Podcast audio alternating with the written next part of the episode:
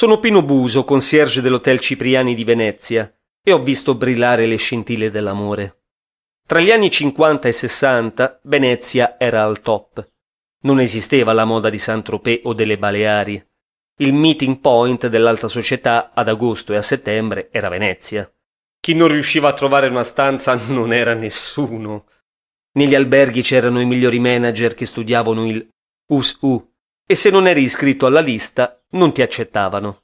Dall'Italia venivano le importantissime famiglie della nobiltà siciliana o napoletana, veri signori. Poi toscani, romani e milanesi. Maestri dell'accoglienza erano i grandi nomi napoletani. Il Sud sapeva ricevere con eleganza, con stile e con classe, su tutti i Lopez. Poi grandi armatori greci, tra cui Iniarcos e i rivali Onassis.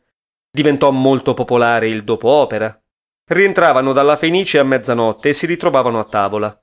Niarcos, ad esempio, faceva addobbare le tavole in maniera speciale.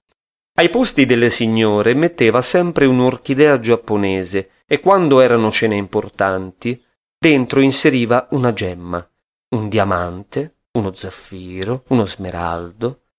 E il direttore di sala, preoccupato che sparissero le gemme, si raccomandava con l'assistente Metti pure tutti i posti a tavola perché nessuna signora all'emicrania.